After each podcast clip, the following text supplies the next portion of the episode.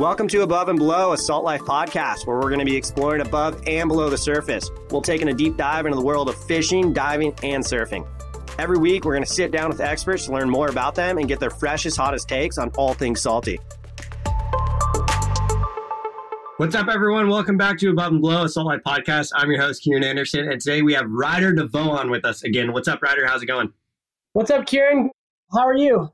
Good, dude. What have you been up to? Last time we talked, we were just talking about everything in the water. Today, I want to bring up um, choosing the correct spear guns, going through spear guns versus pole spears, the whole nine yards. But um, before we get into that, what have you been up to? Right on. Yeah, I've actually been diving a bunch lately. Uh, we've had super good conditions and a lot of fish around here locally, so been taking advantage of that with a bunch of my buddies. So yeah, couldn't be happier. Sick, dude. And the people that are listening right now, Ryder, you are a waterman um, diver, everything that you can do on the ocean, you do. But give us a little overview on yourself, where you're from, and what you're about.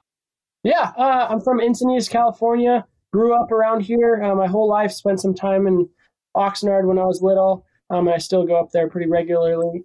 Um, grew up surfing with my dad and fishing, and uh, when I was about 11 or 12, my dad and I started spearfishing, and then that became a big hobby of mine. And uh, yeah, I've just been moving forward from there. Love the ocean, um, everything about it.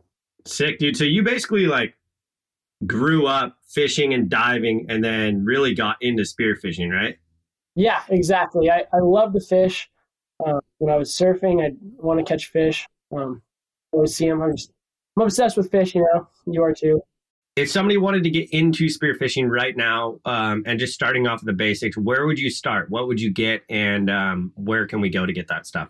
Yeah. Okay. So for someone who's just starting out in spearfishing and super new to it, um, one of the best things I would recommend is find a couple guys in your area and start talking to them, picking their brain, um, and they're going to be a huge uh, resource for you. And you'll they'll kind of give you an idea of what kind of fish are around and where to find them, and then from there you start making decisions on what kind of gear you need. Um, you know, they're going to tell you what the water temp is around you, what kind of fish, what the water visibility is usually in that area. So that's kind of a good beginning on where to start. So you can start uh, figuring out what kind of gear to start getting together.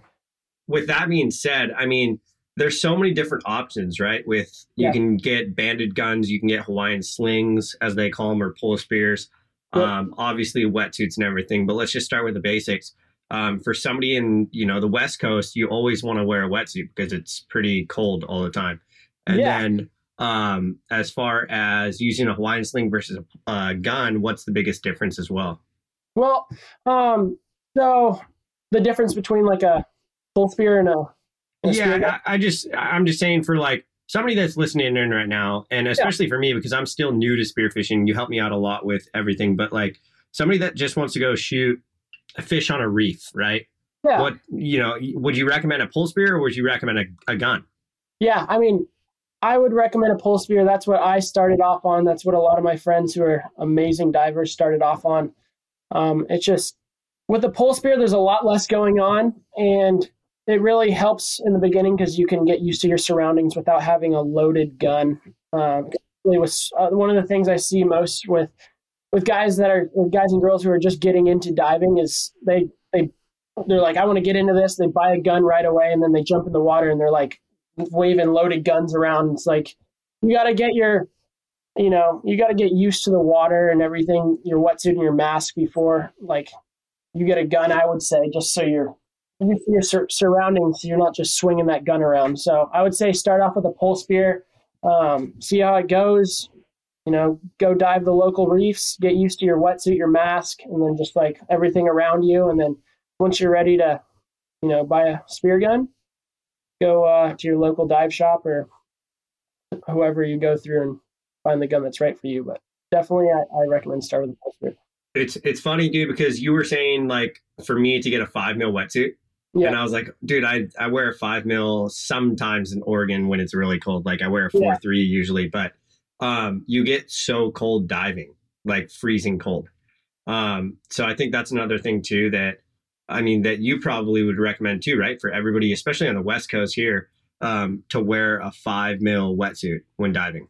Totally. I mean, I would use a five mil year round unless you're going up north and it's really cold. But five mil is definitely my go-to for year round. Even even in the summer when it gets warmer, I mean, still I, I just use a five mil year round. So what's like the basic setup for somebody to start with? I mean, obviously we're talking about pole, pole, pole spears and wetsuits, but um, what about like weight weight belts and masks and fins and everything like that? And I'm talking just like basic stuff, not like crazy, crazy good dive gear. You know what I mean? Yeah, totally. Um, so I guess we could start from the fins and work up. I've Yeah. got a little diver guy. I'm imagining in my head right now. so fins for free dive spearfishing, or yeah, for free dive spearfishing, usually want a little bit of a longer blade just so you have to work less to move through the water. So you can start off with plastic blades. I use plastic blades for longer than I should have. you know, start out with plastic blades. Um, you can buy those online. Um, there's a bunch of companies that make them. And uh, so, yeah, fins, just make sure you get a, a good, decent pair of blades. And then foot pockets, you want to make sure they fit your foot um, with fin socks. So you don't want to be swimming around with uncomfortable fins because that's just no fun. So I would definitely, if you could, go into a dive tr- uh, dive shop and try the foot pockets on to see which ones fit your foot the best. So that's for fins, right? So blades and foot pockets, just make sure they fit your feet. And then the blades, um, you can do plastic, carbon, fiberglass, whatever you want. But a lot of guys start out with plastic, and and they work. They totally work. And then going up, there's gloves. There's oh, let's keep keep going. Sorry. Yeah. So you got your fins at the bottom, and then your fin socks, booties. Um, I wear two millimeters or 3.5. I think I have both. If the water's really cold, I'll put on the thicker ones. But you know, that's pretty simple. It's just little booties you put on. Um, it's going to cushion your foot from the foot pocket and keep your feet warm. So uh, yeah, just get a pair your size. It's nothing special. Just foot sock, uh, fin socks, and then working up um, wetsuits. In California, that we get um, during the winter, it's a little colder, so you could use a surf suit, but you're going to find that you get cold, um, especially if you're diving for white sea bass or whatever it may be, where you're not really moving a whole lot and you're going slow, just kind of trying to find whatever lurking around the reef, and uh, you'll you'll find that you get cold pretty fast with a surf suit. So I would go ahead and get yourself a nice open cell wetsuit if possible. So find yourself a, a nice wetsuit, and then for weight belt, I would recommend a rubber weight belt. Even if you're starting out, you can get the the cloth or whatever it is, but I, I would just go ahead and get a rubber weight belt from from right off the bat. They're not that They're much like the same price, anyways. yeah, they're not that much more, and they're just way nicer. So rubber weight belt and a good knife. Make sure you have a good knife on you. I like double serrated knives because you can cut through kelp, line, cable. I I would recommend double serrated knives. Riffe makes a really good one. And yeah, so set your weight belt up. I use one pounders. I try to use uh, as many small weights as I can to distribute the weight as evenly as possible. And I keep my knife on my weight belt. So, weight belt, knife. There's a bunch of companies that make them. Yeah. And then, so for masks, I mean, moving our way up real quick. Sorry, I hate interrupting you, but my biggest, my biggest thing is like, I've noticed how much of a difference it makes to have a mask that is dark. Totally. So, Like a black mask. yep, yep. Not the clear ones with, you know, yeah. Um, totally. Black masks just make it so you can see. A lot of a lot of boats will have like like in the interior where you're driving, they'll, they'll paint everything black so you can see out the window as well. Kind of Is that just for glare? Yeah, it works for glare, and there's a couple other things that my buddy told me that I can't remember right now, but it does. no worries. No worries. So that's just like the basic setup, right? Just super basic. And then um, let's get into guns now. Because, yeah, oh, I didn't finish. I was only at a weight belt. You want me sorry, sorry, go, go, go, go, go. Yeah, yeah. So you got your weight belt, and then mask. Just find a mask that fits your face, and then from there you'll decide if you want to get a mask that's more low profile, less air for diving deeper. But yeah, just really go to a shop and find a mask that fits your face and seals. Because sometimes you'll order one online that looks cool, and you get it and it won't seal to your face. So make sure you find a mask that seals. And snorkels, um, that's preference. Some guys really like just normal J snorkels. I use a Sable snorkel. You know, it's preference. And a pair of gloves, pretty simple, something that fits your hands and is comfortable. And then, real quick, before we do get into guns and stuff, if you're spearing reefs around here or like other places, when you get fish, how are you tethering them? Yeah. Okay. So this is a topic that kind of some people will say one thing and some people will yep. say other things. Um, I'm skeptical. I don't. I would recommend not using a weight belt stringer. I don't like to have fish attached to me. There's other things I want the fish to. You know, seals, sharks, pelicans. Don't don't have the fish attached to your waist. You can, but I you know it's just safer not to. And um, you could. There's a couple other ways you could do it. You could have a buoy at the end of your float line where you attach your fish to, but also that a lot of times those will kind of get eaten too. So around here, honestly, around here, I, I usually spear one fish that I'm looking for and then I go in. So I kind of just spear it and swim into the beach with it. But uh, yeah, yeah, you could you could totally drag it behind your float. Or what some guys do is they have like a little. Have you seen those boards? Those like banks boards? No. It's kind of like a boogie like board. boogie board, yeah. Yeah, and there's like a little bag that they'll put stuff inside of it. But okay, so basically, for somebody starting off, you could probably just get like a boogie board then and attach something on it like yourself. Makes make it makeshift in a way. Yeah, put a flag on there too.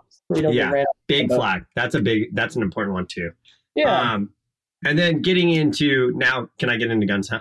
I dude, I'm frothing. I get so frothed out on this because Ryder literally helped me out so much with this, and I was like, "Hey, what do I get?" He's like, "Go to Riffe's website and order this, this, and this." And I was, I was all psyched. But so that would be more inshore stuff, um, reef diving with a pole spear. Obviously, you can get a gun too with like a single band or whatever and shoot stuff inside. But for somebody that is out in the water on a boat and stuff, shooting mahi mahi or yellowtail or um, white sea bass, bigger grade fish, um, where do you start with that? Totally. So yeah, like like I said earlier, I didn't say this, but you can even inshore. It's not you don't have to use a pole spear. That's just kind yeah. of something that we would or I recommend. You know, when you're just starting out and if you're not like super used to diving and stuff. But um, if you're going to go with a gun, great choice. Um, so you're saying for people who are kind of getting out to the outer reefs or going offshore on paddies and stuff, like what kind of gun, what kind of setup to use? Exactly. Yeah. Okay. So um, some some of the mistakes I've kind of seen people make, and I made this mistake when I was like when I just was getting into diving when I was younger, is you buy a gun that's too small, and uh, you think like, oh, I don't need a huge gun, I just need a small gun. Like I'm just going for like paddy fish, blah blah blah. But really, like size kind of is your friend. You don't have to have a, a a gun with five or six bands on it, but you know, like a like a gun that's at least a one ten centimeter. I would say is like one of the smaller guns that I would use for paddies. Um, you just it gives you that extra reach. You got like twelve to fifteen foot range sometimes on some of those guns, and just yeah, just make sure you get a gun that's big enough to where you can target, you know, yellowtail and dorado versus like because you can like what we said earlier with the surfboards. It's like yeah, you don't want to be surfing jaws on a five foot board, but I mean you could. Yeah. You, you, know, but it's just it could work. Not going to work well. You know. Yeah. What What's the like biggest difference? I mean, obviously, the gun that I just got was the Riffe Euro 120, right? Yeah.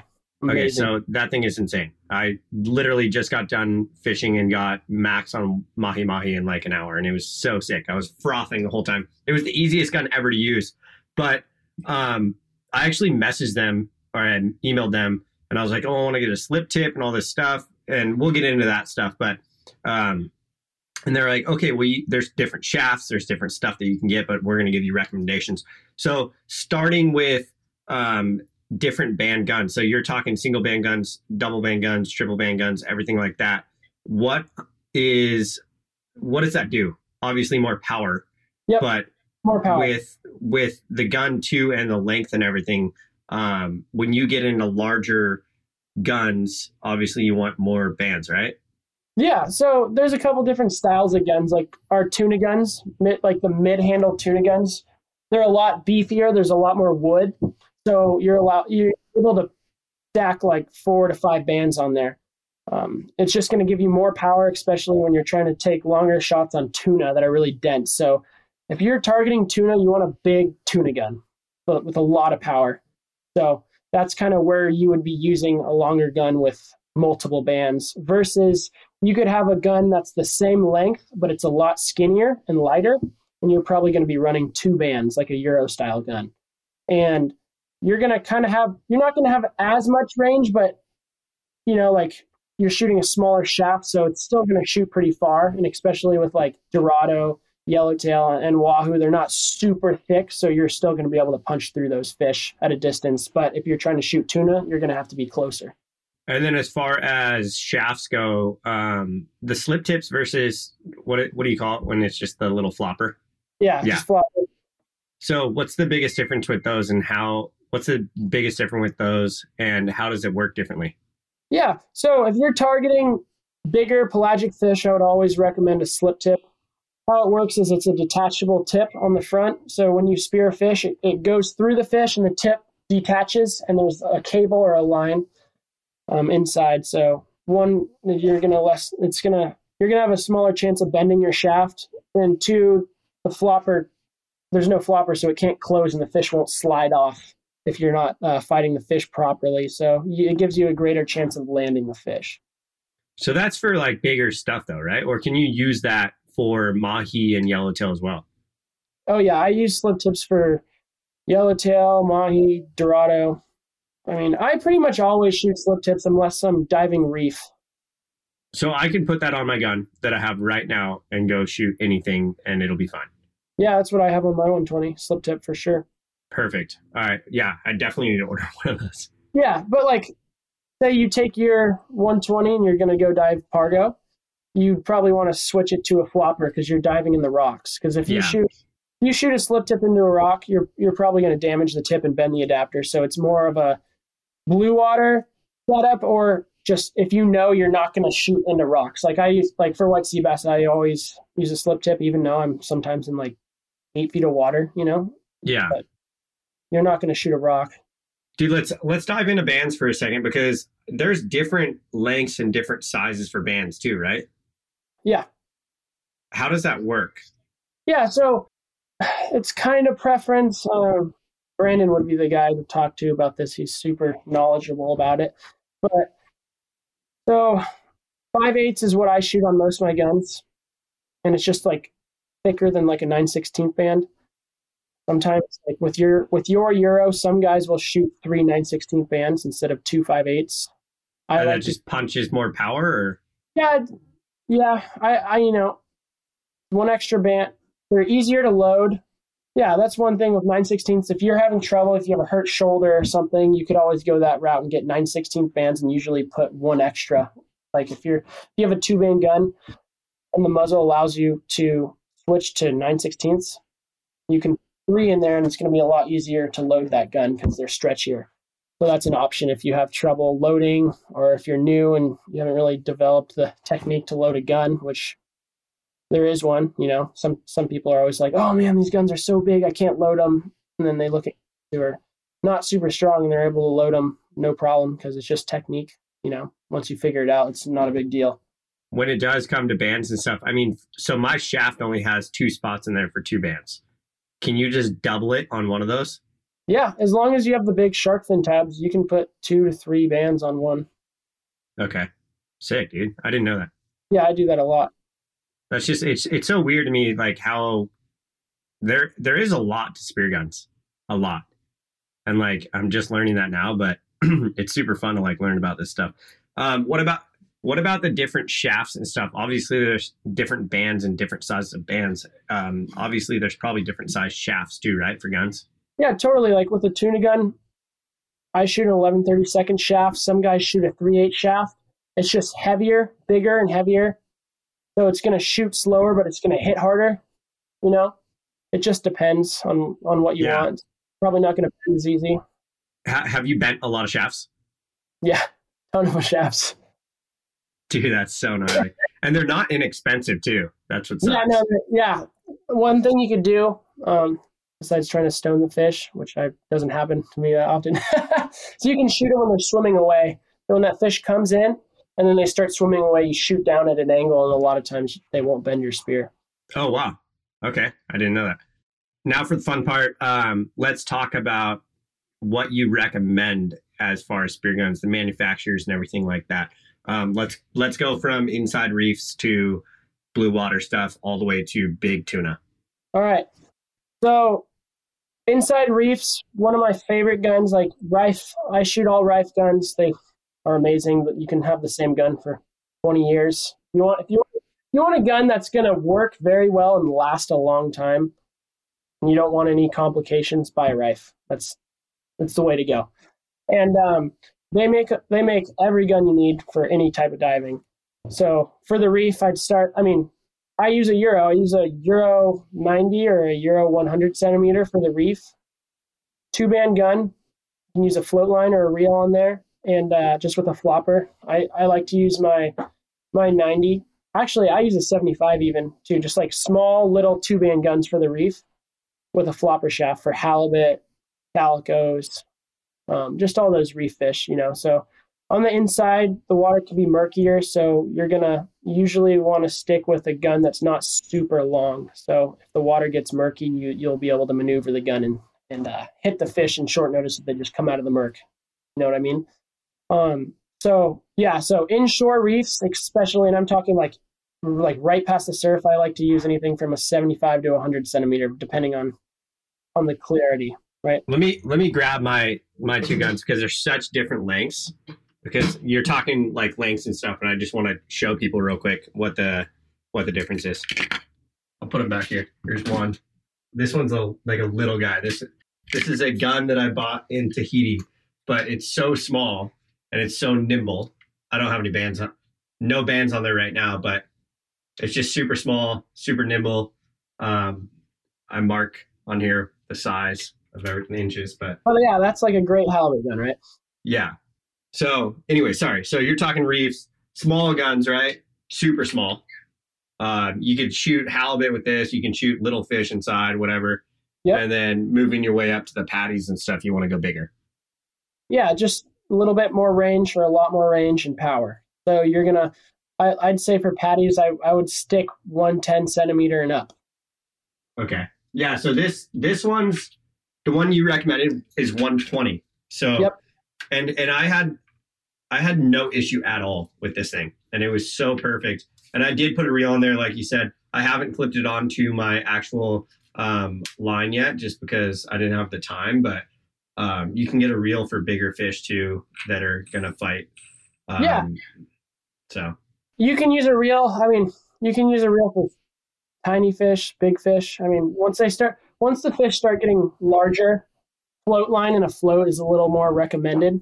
But if you're comfortable, totally use a reel. But the biggest thing, you know, with the reel is you're not going to have that buoy, so it's going to be harder for people to find you. So if you're if you're even if you're just like on the fence, I would go with a float line and a and a float. And then attaching that float line, um, I, I mean, I've watched videos on YouTube of like where to attach float line. You can make breakaways and you can do the whole thing, but um, the easiest way is literally just attaching the float to your gun. Yeah, yeah, you could do it that way. Um, totally. It's uh, how that works is your shaft is connected to your mono or your line, and then that's going straight to the uh, line anchor on the front. And then you would connect your float line to the back where the handle is. You can crimp a piece of mono around the back or a loop spectra, and you can clip your float line straight to there. Yep, just like that. Or another way you could do it if you're concerned about losing your gun um, which is how I do it normally. Is you set it up with a breakaway shaft, and how that works is it's super similar. You have your shaft in the gun, and then once you pull the trigger, it's not connected to your gun. So theoretically, if you didn't have a float and a float line attached to it, your shaft would shoot and just keep going to the bottom of the ocean because there'd be nothing connected. They're separated. So for this right here, that's connected to my my little uh, tab right here. So when I when I pop this, everything comes un, unconnected, right? So you would create a loop on here, Yep. but back here, and it's the same thing for the reel too, right? So I would have this here with my reel connected to here for the reel, and then if I wanted to make a breakaway, I could just use a rubber band to here. Yeah, you could do that for sure. Um, there's there's there's a few different ways of connecting the reel to your line, but that's definitely an option. So that gives me the the advantage then because I can still do both. Yeah, you you could do both. Um, yeah, a lot of guys will have it so they could switch back and forth from a reeler to a float line. What do you recommend? Um, i in a perfect world, I would, if I'm running breakaway, I would have no reel on the gun just so there's less places for lines to get caught up on. Yeah. Um, so bigger fish, I, I usually run a breakaway setup to a float line and a float. Okay. But I mean, I do shoot a reel a lot. That's one of my favorite ways. Yeah. With bigger fish, getting into like tu- tuna grade and everything like that. Um, talk about guns in that circumstance and breakaways. Yeah, like on tuna guns and stuff. Yeah, so if you have your tuna, or how should I say this? Um, with your tuna gun, I would totally say run breakaway every time. And uh, like we talked about, it just it it completely detaches from your gun, and you have that loop at the back with a bungee connected to the line release. Make sure you clip your float line to the loop, not the bungee because the bungee will break. So make sure it's connected to the loop in the line. Um, definitely double check that because you don't want to lose your your big tuna or whatever it may be. And yeah, for tuna, you're going to want to run bungee with a float. Sick. Sounds easy enough. Yeah, There, there's so many videos out there on YouTube and stuff too that like I've been watching. Like Cameron Kirkconnell actually made a super good video on like how to make a breakaway setup, how to have it like changing between your reel versus the breakaway and everything like that. That's where I actually learned that one about, and I was like, oh, cool, I'm gonna do that. Um, but when you do get into that stuff, you have to have the correct tools and the crimping kits and like stuff like that. So, um, does Riffe have crimping kits and everything like that too? yeah, you should be able to buy crimpers and crimps off their website. Um, you can Okay. you can do them as long. I mean, you could go to a tackle shop and get it. It's just you just got to get the the right size crimps for the line. If you're using 300 to 400 pound mono, just get sleeves that fit that, and just make sure you crimp them properly, and you're Yeah. good to go. And then as far as floats and everything like that, I mean, you told me to get a three atmosphere float. Um, what's the what does that mean in circumstances of how far that can go down and stuff like that? Yeah, so I mean, if you if you're getting into diving and you know you're going to want to shoot like bigger fish and you're offshore, um, even though you're just beginning, you're like, oh, I don't need such a gnarly float. Like I would, I would pay the extra and get get the the blue water three atmosphere buoy. Just what that means is it's able to go down a certain depth. You know, it, it holds like the other floats that aren't rated like that will just kind of collapse like within a couple feet from the surface and it uh you're you're just able to pack a lot more pressure in those bigger floats. So for tuna, you know, because you don't want your float to implode five feet under the surface. Yeah, That's And gnarly. all your- And all your gear goes bye bye. So yeah, exactly. And losing that gear is it's expensive. yeah, not cheap, and it's always better to be overgunned than undergunned, right? With. Absolutely. Um, and then as far as the buoy goes, you have like a clutch on there and stuff like that too. And talk real quick before we get into that, let's talk about float lines. What what is like an average length of a float line for um, bigger fish too? Yeah, so 75 to 100 feet for bungees. That's the stretchy Okay. one that you want to use for tuna or wahoo or dorado or all that, you know, in blue water. 75 to 100. If you're going to be diving past like 60, 70 feet, go with the 100 because, you know, um, current wind, your buoys are going to get pulled back and you're, you're going to feel like you're bottom, bottoming your 75 foot line out at like 50 feet sometimes. So if you're worried about not having enough line, get extra. Some people run 150 foot lines. They're really gnarly, you know, Yeah. just they're deep divers.